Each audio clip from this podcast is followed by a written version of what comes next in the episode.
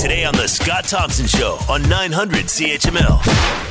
Jeff Sessions removed as Attorney General for the President of the United States. Now there's all sorts of uh, concern floating around that uh, this could somehow affect the Mueller investigation. To talk more about all of this, Chris Edelson is with us, Assistant Professor, School of Public Affairs, American University, with expertise in constitutional interpretation, presidential power, and all this sort of thing. And Chris is with us now. Um, uh, Mueller says his team is writing the final report. Has things been sped up? Has this process been sped up because of the changing in the Attorney General? Well, Mueller hasn't said that.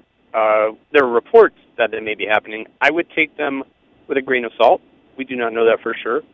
Um, certainly, there's pressure on Robert Mueller, has been for some time, but where he is precisely, I don't think anyone outside of the investigation knows for sure. The Scott Thompson Show, weekdays from noon to 3 on 900 CHML.